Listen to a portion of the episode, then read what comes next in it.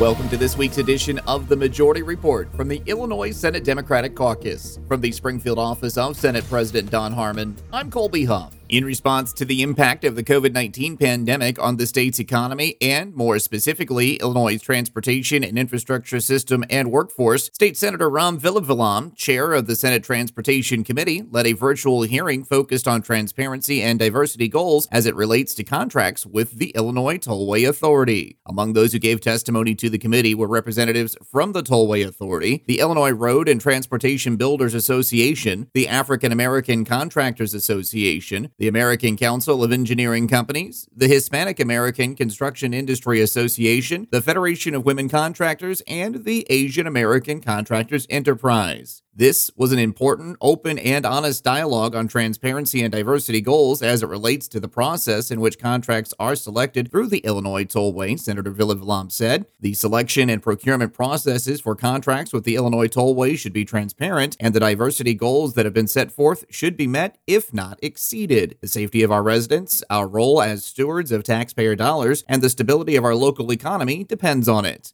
Senator Villivalam, the committee, and stakeholders said they will continue to work together to enhance transparency and diversity goals, both administratively and legislatively. Senate members of the Illinois Legislative Latino Caucus released statements regarding the Emergency Rental Assistance Program introduced recently by Governor J.B. Pritzker. The program aims to avoid massive evictions across the state due to families' inability to pay their rent. The Latino Caucus lawmakers fought hard to make this $150 million in funding available to communities in need.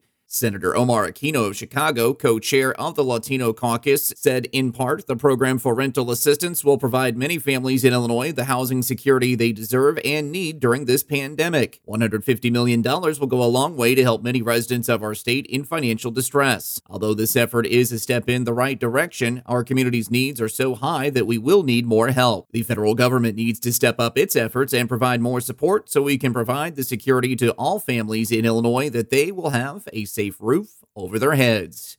Statements from Senators Iris Martinez, Tony Munoz, Cristina Castro, and Celina Villanueva may be found on our website at IllinoisSenateDemocrats.com.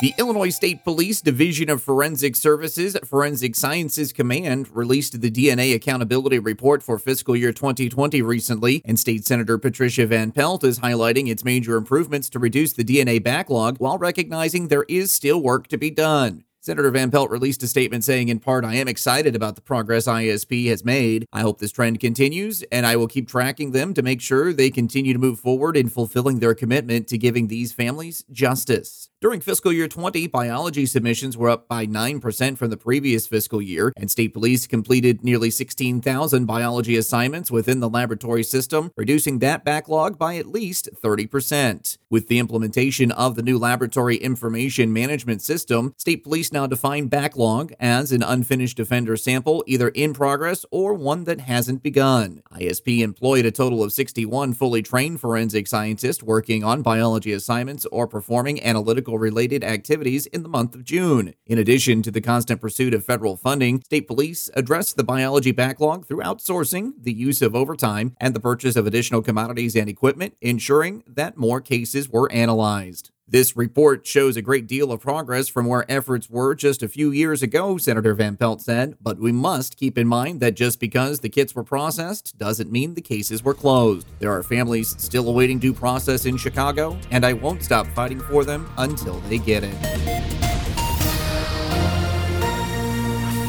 For more on these stories and others, visit IllinoisSenateDemocrats.com. While you're there, sign up to receive our weekly Majority Report email newsletter. Also, on our website, you'll find a dedicated page for the latest information regarding COVID 19 and the response by the state of Illinois. The direct link for that page is IllinoisSenateDemocrats.com slash COVID 19. As a reminder, you may listen and subscribe to our podcasts on all of the major podcast platforms, including both Apple and Google Podcasts, Spotify, the iHeartRadio app app, Pandora, Spreaker, and others. To find our podcasts, simply search Illinois Senate Democrats on your platform of choice. From the Springfield office of Senate President Don Harmon, I'm Colby Huff.